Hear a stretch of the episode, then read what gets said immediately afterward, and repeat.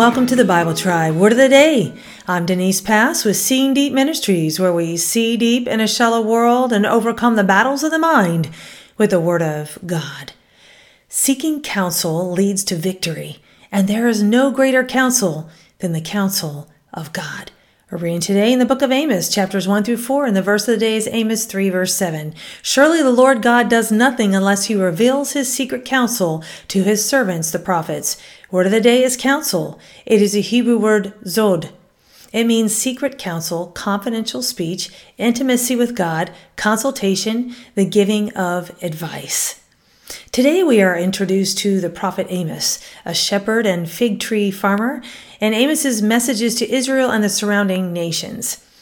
Amos starts with accusing the neighboring nations, but essentially creates a circle and ends with judgment on Israel.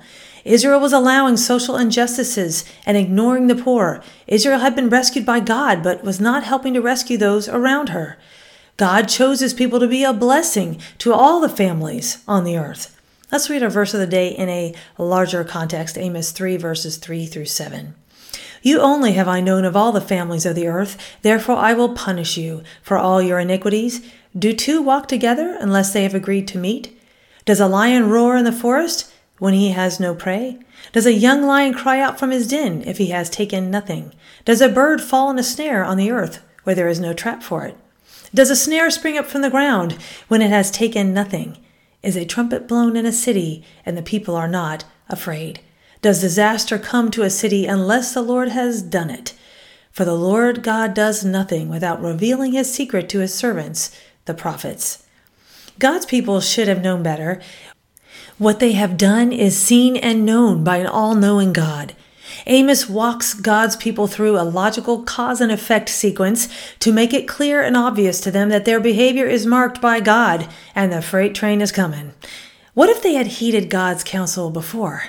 They would not have needed to hear the counsel God brought to judge them. Proverbs 11:14 says, "Where there is no guidance, a people falls, but in an abundance of counselors there is safety." Proverbs 15:22 says without counsel plans fail, but with many advisors they succeed. And Proverbs 24:6 says for by wise guidance you can wage your war and in abundance of counselors there is victory. And Psalm 32:8 says, I will instruct you and teach you in the way you should go. I will counsel you with my eye upon you. Psalm 25:14 says, The Lord confides in those who fear him. He makes his covenant known to them. What is one of the most significant counsels that God has spoken into your life. Heeding that counsel keeps us from needing punishment to heed it. Isn't it amazing that God gives us counsel? He reveals to those who are seeking and listening to Him.